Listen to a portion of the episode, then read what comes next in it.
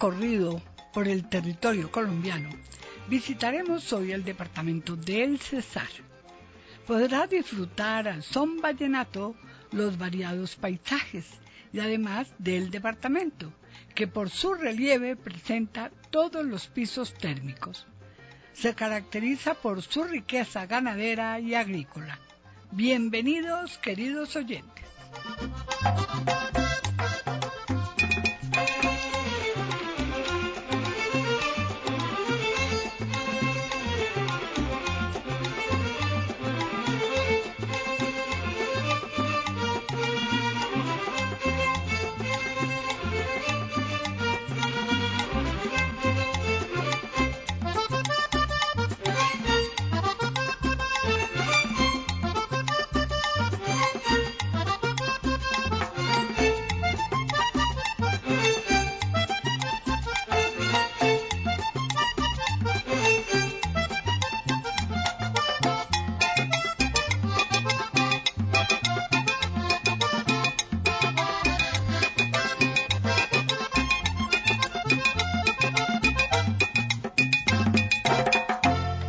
Buenas tardes, queridos oyentes de la Radio María. Estamos hoy en este su programa Folklore Hispanoamericano y César, Tierra de Acordeones para el día de hoy. Ubicado al norte del país, entre los departamentos de Magdalena, La Guajira, Santander y Bolívar. César tiene una extensión de 22.905 kilómetros cuadrados y está conformado por 24 municipios. En el departamento que cuenta con una población de 904.000 habitantes, según censo anterior, se distinguen cuatro áreas.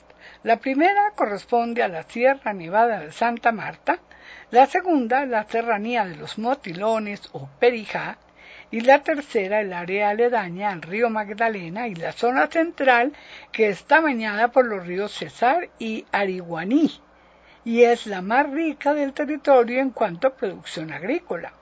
Así como su topografía es variada también lo de su clima. Tiene desde poblaciones muy cálidas a la orilla del Magdalena hasta las muy frías en las alturas de la Sierra Nevada. Sin embargo, su temperatura promedio es de 28 grados centígrados. La economía del departamento, cuya capital es Valledupar, se basa especialmente en la agricultura con cultivos de palma africana, maíz, arroz y sorgo, y la ganadería, que también es importante en la región, la cual en su mayoría está concentrada en la producción lechera. Su infraestructura hotelera se concentra en Valledupar, Aguachica, Pailitas, Curumaní y Bosconia. Precisamente su capital es el mayor atractivo turístico del Cesar. Desde allí se pueden observar algunos picos de la Sierra Nevada. También se destacan las poblaciones de Pueblo Viejo, Pueblo Bello, San Sebastián, habitadas por indígenas, y los balnearios de Pozo, Hurtado, La Mina, El Baldillo y la Ciénaga de Zapatosa. Vamos a visitar un departamento muy rico en paisajes, eh, tiene mucho indígena, la mayoría está allí en este departamento, aunque está regado por todo por toda la costa atlántica, pero más concentración hay en esta área. Eh, tenemos la ciudad de Aguachica, que es una de las ciudades que eh, conforman este departamento. Fue fundada en 1748 con una población de 90.000 habitantes, una temperatura promedio de 28 grados centígrados, aunque se viven hasta los 40, una distancia de Valledupar de 301.000 kilómetros. Aguachica es la segunda ciudad más importante del Cesar. Su estratégica ubicación la ha convertido en punto de convergencia para la comercialización de los municipios cercanos. Su principal actividad económica es el cultivo de algodón, arroz y frijoles. También se destaca la ganadería, entre otras. En cuanto al turismo, el municipio posee varios sitios naturales que pueden explorar en este aspecto, como los bosques El Ágil y el Potosí, la quebrada Noreán, el complejo cienagoso de los ríos Lebrija y Magdalena, el balneario Aguas Claras y Cerro de la Cruz. Bueno, ya seguiremos mirando estos municipios que conforman los más importantes, ¿no? Los más resaltantes. Eh, vamos a escuchar ahora otro tema. Hoy es, como se dice, puro son y vallenato. Vamos a escuchar eh, un tema hermoso, Mi pedazo de acordeón, de Alejandro Durán, Orquesta Filarmónica de Bogotá, nos lo interpreta para ustedes.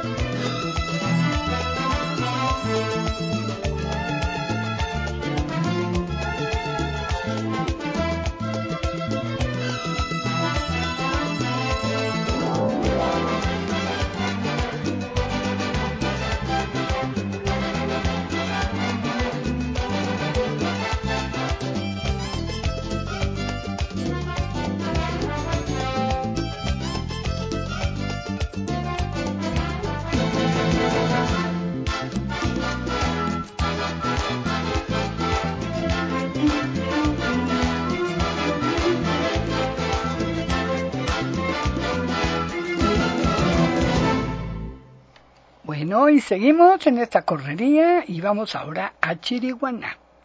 Fue fundada en 1531, tiene una población aproximada de 30.000 habitantes, una temperatura promedio de que oscila entre los 28 y los 34 grados centígrados a una altitud de 150 metros sobre el nivel del mar. Chiriguaná es importante gracias a la presencia y conservación de viejas manifestaciones culturales, como la poesía y la literatura. Los mitos y leyendas siguen transmitiéndose mediante la narrativa oral de sus habitantes. Se destacan como sus atractivos turísticos la Casa de la Cultura, la iglesia de Nuestra Señora de Chiquinquirá, visitada por su arquitectura de estilo colonial, la zona pesquera de Boca de Similoa, la finca Cucurucú, importante por sus contenidos ecológicos. La zona se reserva como la serranía de Poponte y las sabanas de la Aurora y Agua Fría y el río Cesar y sus afluentes. La ganadería ha sido siempre de suma importancia en la economía. Esta Codaxi fue fundada en 1859 con 60.000 habitantes temperatura promedio de 28 grados a una altitud de 132 metros sobre el nivel del mar, dista de Valledupar, su capital, 60 kilómetros. Codaxi es un centro ganadero y agrícola, dedicado fundamentalmente al cultivo de algodón. Habitan en el territorio los indígenas Yurpats y Yucos, localizados en la serranía del Perija. Está entre los otros atractivos del Cesar está Atanques, a 57 kilómetros de la capital, situada en las estribaciones de la Sierra Nevada, región habitada por los indios Coquis, Arsarios o Malayos, sede del Festival de la Sierra Nevada que se celebra durante la fiesta del Corpus Christi. Está el balneario El Rincón, ubicado a 7 kilómetros de Valledupar, a orillas del río Guatapurí. Posee una hermosa vegetación y es un lugar propicio para la pesca. Está el balneario Hurtado, situado a 3 kilómetros de la capital del departamento, considerado como el, más bello de Colombia por sus cristalinas y majestuosas aguas que atraen al turista a disfrutar de su exuberante vegetación tropical. Eh, hay muchos otros como el balneario La Mina, el bosque de Aguachica, Ciénaga de Zapatosa, Nabusimaque, La Pedregosa, que son pues como los más relevantes sitios de interés que tiene el departamento del Cesar. Vamos a escuchar otro tema musical preparado para ustedes. La casa en el aire, de, de Rafael Escalone. Violines, vallenatos, no lo va a interpretar.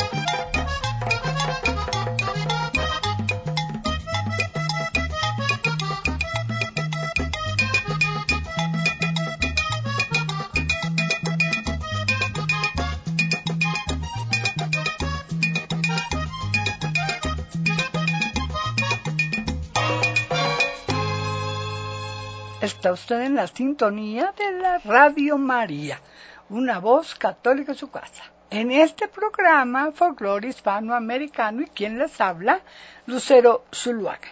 Bueno, seguimos visitando este departamento de Sar, que es una belleza. Vamos ahora al Parque Nacional Sierra Nevada de Santa Marta, ubicado entre los departamentos de Magdalena, Guajira y Cesar, en jurisdicción de los municipios de Ciénaga, San Juan del Cesar, Fundación, Arataca, Dibuya, Mingueo, cerca de Santa Marta, Río Hacha y Valledupar cuna de los Taironas, la más monumental y singular civilización indígena del país. Allí viven alrededor de 30.000 indígenas de las etnias Kogi, Aruaco y Huehua, o Arsarios. Es la montaña más alta del mundo a orillas del mar y tiene las dos montañas más altas de Colombia, los picos de Colón y Bolívar, fuente importante de agua del sector norte de la costa caribe.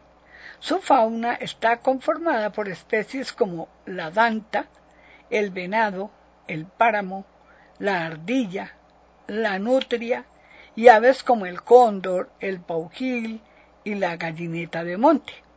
Se destaca la selva húmeda de piso cálido templado, así como el bosque húmedo, páramo y superpáramo. Vale la pena conocer un poquito más del país de las nieves, que así lo llaman muchos. Desde tiempos inmemoriales, la majestuosidad de la Sierra Nevada de Santa Marta ha traído a miles de personas, desde los conquistadores españoles hasta misioneros, científicos de todo el mundo, campesinos y viajeros interesados en acercarse a la magia de esta montaña sagrada. Para los indígenas, sus habitantes de siempre, la Sierra Nevada es el corazón del mundo, el espacio donde todo se originó y donde subsiste el conocimiento que permite la existencia armoniosa entre seres humanos y naturaleza. Muchas son las luchas que han tenido que sobrellevar a lo largo de la historia esas comunidades milenarias para defender sin violencia su pensamiento tradicional y no dejarse avasallar por los hermanitos menores. Ya sabemos que allá la guerrilla y mucha parte de la violencia colombiana se ha acentuado sobre ellos y, han pagado las consecuencias de toda esta invasión.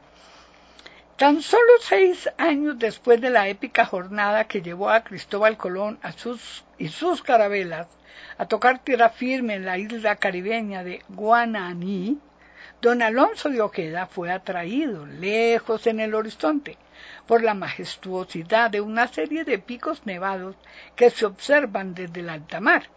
Fue así como decidió hacerse a tierra, para lo que fue, según lo relatan las crónicas de la época, el primer contacto de los europeos con el continente americano. Un contacto rápido y fugaz que más adelante se perpetuaría para cambiar el rumbo de la historia. Un par de años más tarde, don Rodrigo de Bastidas tuvo igualmente la gran cadena montañosa de crestas nevadas, un motivo de atracción para desembarcar en las costas de Playas Doradas y entrar en contacto con las poblaciones aborígenes, para comerciar oro y perlas. Su viaje continuó hasta la desembocadura de lo que más adelante se llamaría el Río Grande de la Magdalena, con las riquezas obtenidas a cambio de baratijas, regresó a España, donde permaneció algún tiempo antes de volver a Santo Domingo, de donde partió en 1525 para fundar a Santa Marta, primer asentamiento español en Sierra Firme, puesto que Santa María la Antigua del Darién nunca llegó a prosperar. Con cincuenta familias de colonos amparados por un pequeño ejército y en nombre de Dios y el rey de España, Bastida se dio la tarea de conquistar uno de los lugares más especiales de América prehispánica, habitada en esa época por una numerosa población aborigen que de inmediato opuso resistencia en defensa de su territorio. Para la época, la gran región se terminó eh, y denominó el país de las nieves. llama la atención la descripción que hicieron los pobladores, sus asentamientos y sus costumbres. Varios de los cronistas de Indias, en especial Juan de Castellanos, que tuvo la oportunidad de visitar de manera personal la región durante la época de la conquista, así como Fray Pedro Simón y Fray Pedro de Aguado, quien, a pesar de nunca haber estado en el país de las nieves, logró recoger valiosa información sobre los eventos de la conquista y registrarlos en sus escritos. A través de esos documentos es posible reconstruir, en parte, el gran desarrollo que habían logrado las diferentes culturas indígenas a la llegada de los europeos y que para muchos alcanzaron niveles tan importantes como los de los incas en el Perú y los aztecas y mayas en México y Centroamérica. Simón, en una amplia crónica titulada Noticias historiales de la conquista de tierra firme de las Indias Occidentales, hace varias referencias sobre la Sierra Nevada. Y porque si hay algún paraíso terrestre en estas tierras de indios, parece ser este.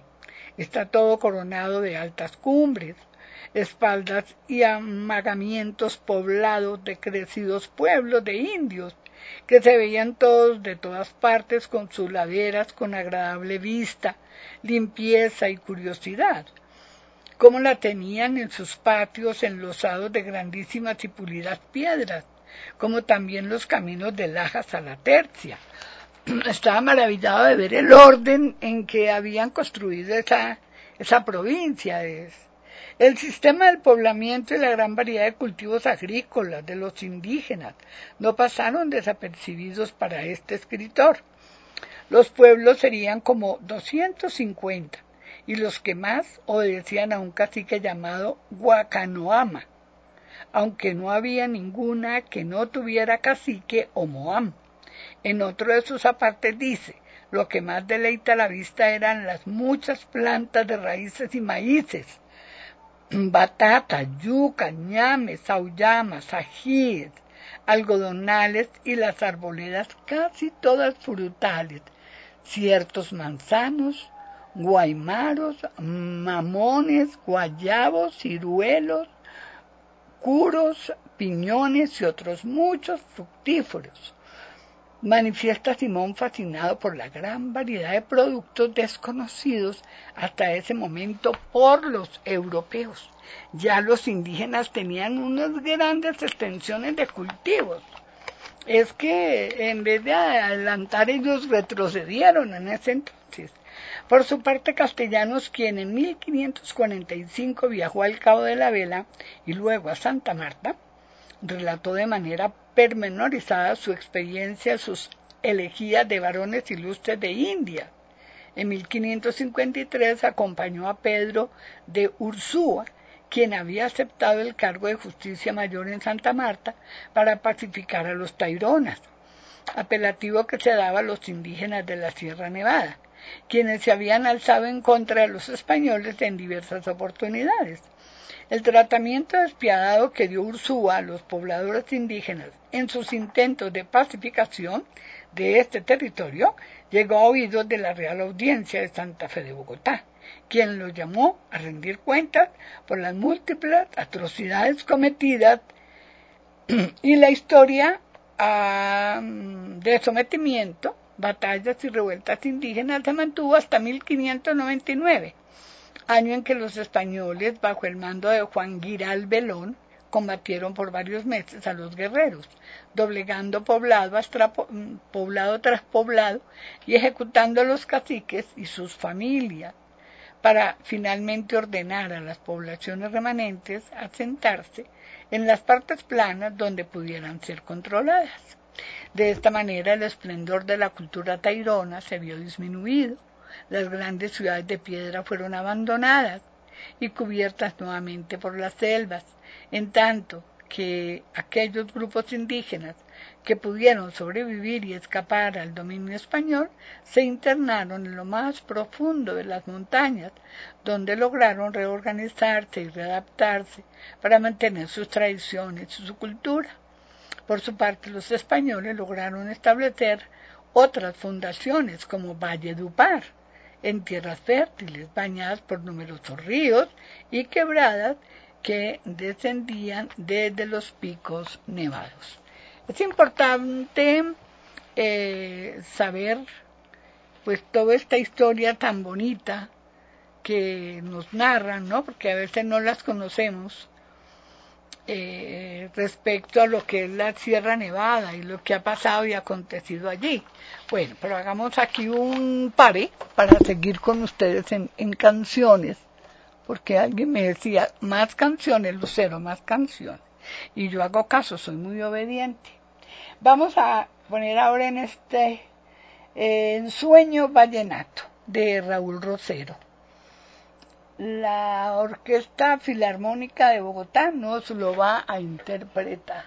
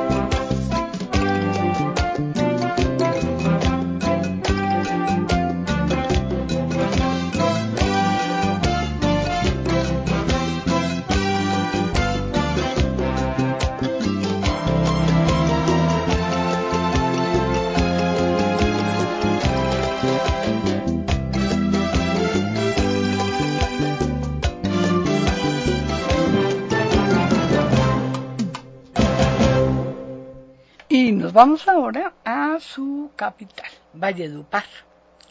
Año de fundación 1550. Tiene una población de 360.000 habitantes, temperatura promedio de 28 grados, una altitud de 179 metros sobre el nivel del mar. La capital mundial del vallenato se levanta al margen del río Guatapurí, en las estribaciones de la Sierra Nevada de Santa Marta.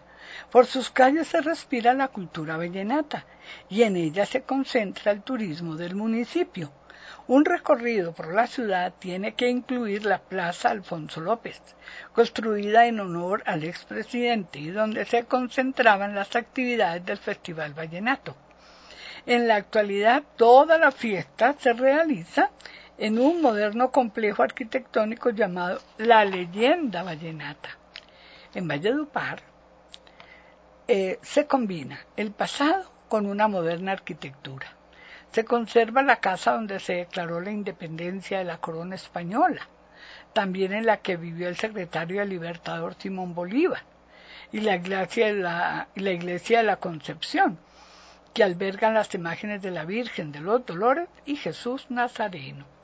Otro atractivo es el Museo Arqueológico ubicado en la Escuela de Bellas Artes, donde se pueden apreciar cerca de 350 piezas representativas de las culturas Tairona, Bajo Magdalena y Alto Cesar. También vale la pena conocer los monumentos de Poporos, el obelisco y el folclor vallenato. Allí es desde que uno llega es vallenato ventiao, como dicen por ahí. El 6 de enero de 1550, Fernández de Santana fundó la ciudad de los Reyes del Valle de Upar, en segunda fundación, ya que Francisco Salguero había llevado a cabo un primer asentamiento en la zona que al cabo de un tiempo fue despoblado.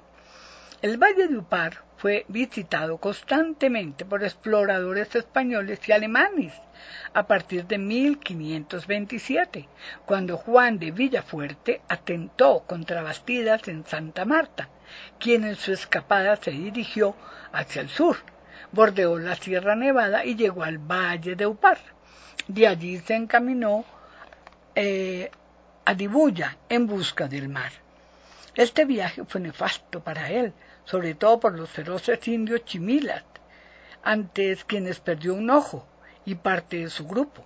Se vio obligado a regresar a Santa Marta y a acogerse al castigo. Desde entonces, nueve expediciones al Valle de Upar fueron registrados por diversos cronistas. Lo cierto es que la zona estaba poblada por indios chimilas y tupes dispuestos a defenderse del azote de los expedicionarios que saqueaban y destruían todo a su paso. Upar o Uparí, como se le nombra en las crónicas, era el cacique que dominaba este valle.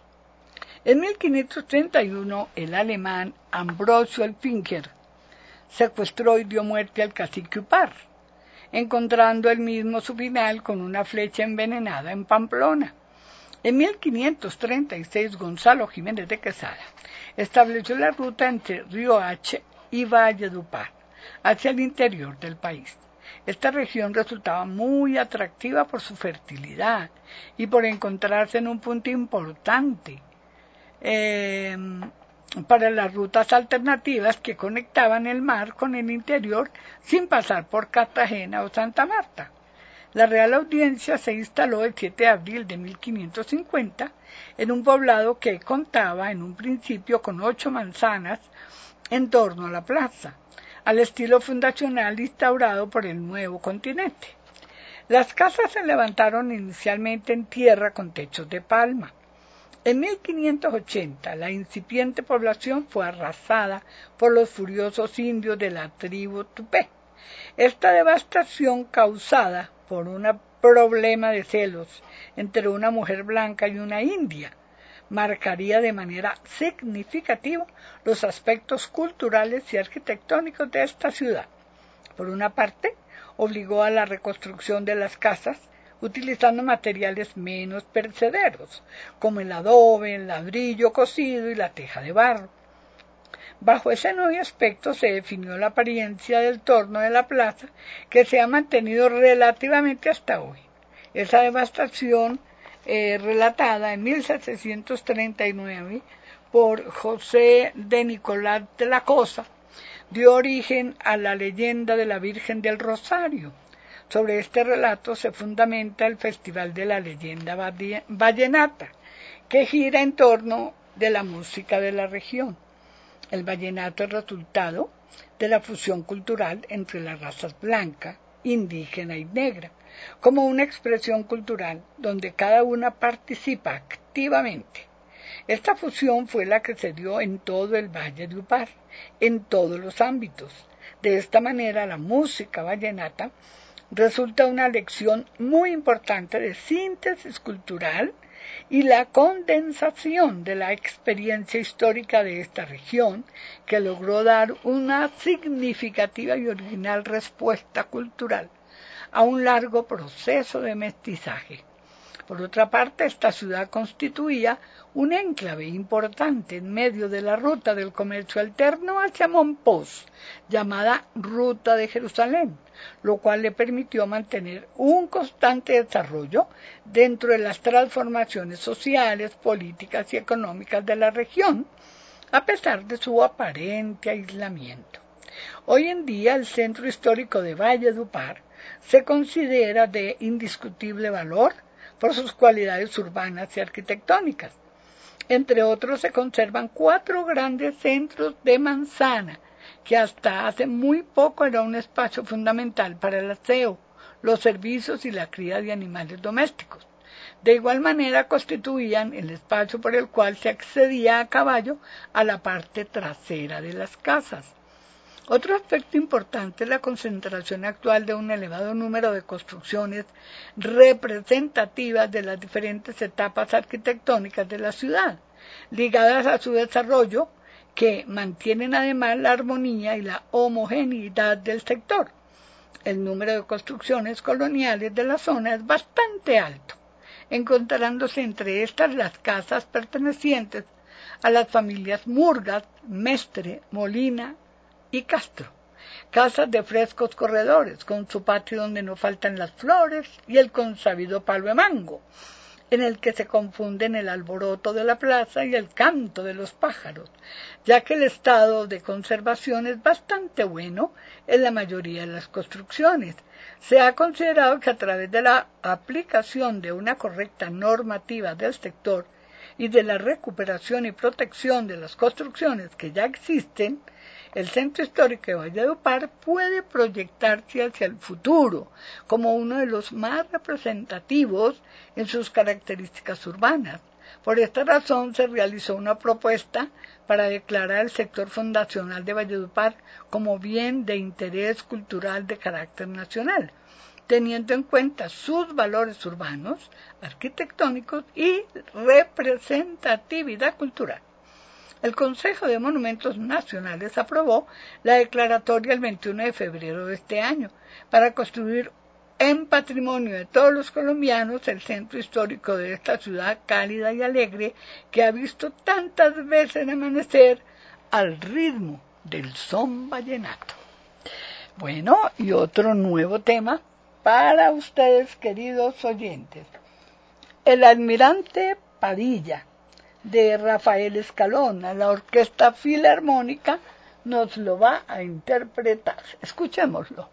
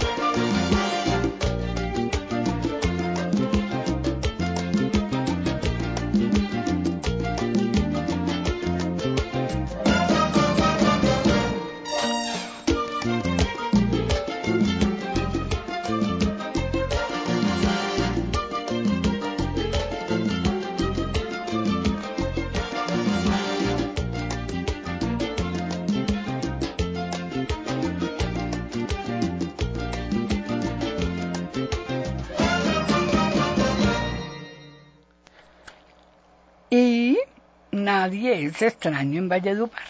Quizás por eso inevitable enamorarse de esta ciudad, que todo el tiempo nos seduce con la verde alegría de sus árboles y el sentir profundo cotidiano de sus cantos, con la relación fundamental con la palabra y el devenir del río, como el del amor con los campos fértiles y extensos de su valle, y los picos azules de la sierra que lo custodian y lo guardan.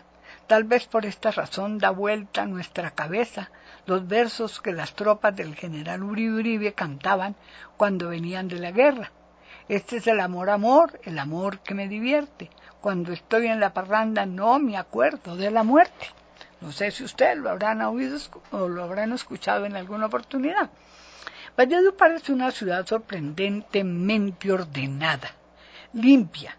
Es una delicia caminar por sus calles, siempre sombreadas por los palos de mango, de los que se dan más de diez especies, ceibas y olivos, recorrer los aguanes de las casas que forman parte del marco de la plaza, casas con apellidos ilustres y abolengos que se ponen rancios al ritmo de las vigas, pero cuyas puertas siempre están abiertas para propios y extraños.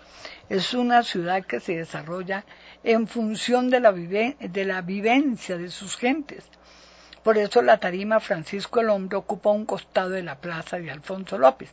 También por esta razón cada glorieta enarbola una escultura que rinde homenaje a algún aspecto de la vida vallenata, la María Mulata de Grau, al arte, los poporos, y las etnias de la sierra y su artesanía, los gallos, a la ficción más importante de la región, el pedazo de acordeón, a la memoria de Alejo Durán y su canción, el grupo vallenato, al sentir de toda la provincia. Lo que ocurre es que en Valledupar el arte se respira, como la música y los pintores, escultores y poetas dan a esta tierra como los mangos. Son muy importantes la Escuela de Arte, la Casa de la Cultura y las múltiples galerías y espacios para exposiciones. En esa ciudad los espacios para el ocio resultan esenciales.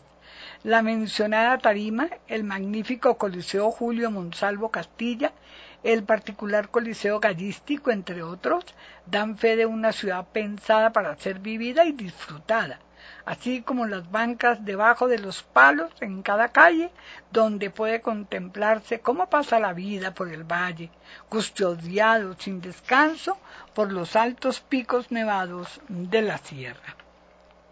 Y hay allí parranda. Valledupar parece una ciudad sin tristeza, por esa incesante tendencia al goce y a la generosidad. Allí las puertas y los corazones permanecen siempre abiertos para dejar salir esa música maravillosa que los mueve y los permea todo. Una música alegre y viva que se oye sonar a cada paso, escapándose de alguna ventana, invadiendo los, los aguanes, tomándose la ciudad cada año el 29 de abril con sus piloneras y sus reyes. Es necesario sentirla, entenderla, seguirle el curso a sus historias, escucharla con atención y cantarla con el alma. Para eso son las parrandas, reuniones que se alargan durante muchas horas, en las que toma whisky puro en pequeños vasos y se sigue a los trovadores haciéndoles coro en sus relatos. Y las colitas, fiestas populares en las que se bailan apretado al ritmo cadencioso de un paseo. De cualquier manera, la música vallenata lo permea todo. Se toca y se respira en el aire. ¿Qué más valdría decir en los cuatro aires de esta ciudad feliz. ¿Y qué decir del río? Uno de los encantos del valle del río Guatapurí, que en lengua indígena significa río frío, ya que por su cauce corren las aguas del deshielo de la Sierra Nevada. El río constituye el lugar para el baño y el juego. A su vera se lava la ropa, los caballos e incluso era el sitio para el aseo personal de los habitantes del valle. Además era el espacio para los encuentros furtivos y para aquellos que necesitaban llorar una pena de amor. Y el tradicional paseo para hacer un sancocho en su orilla. Hoy en día se dice que quien se baña en el río se bautiza vallenato y ya no puede permanecer lejos mucho tiempo. La hora de partir siempre acaba por llegar. alejarnos de Valladupar nos deja en el alma la misma sensación que el cierre de las canciones vallonatas, nostálgico y alegre, como la promesa de un nuevo comienzo. Eso, queridos amigos, es Valledupar, una ciudad soñada, una ciudad alegre, oiga, pero a la vez tranquila, porque cuando usted no va en fiestas, es una delicia caminar sus calles y hablar con los que allí encontramos. Allá, hay un personaje muy querido, yo quiero mucho, fue una compañera catequista que a la cual recuerdo siempre, siempre, y va en mis oraciones también. Ahora les quiero regalar un poco sobre el folclore, que hablar del Cesar y de Valledupar y no hablar del folclore, yo creo que estamos a la mitad. Pero vamos a escuchar antes un tema hermoso, como todos, Llegaste a mí, de Roberto Calderón. Violines Vallenatos no lo va a interpretar.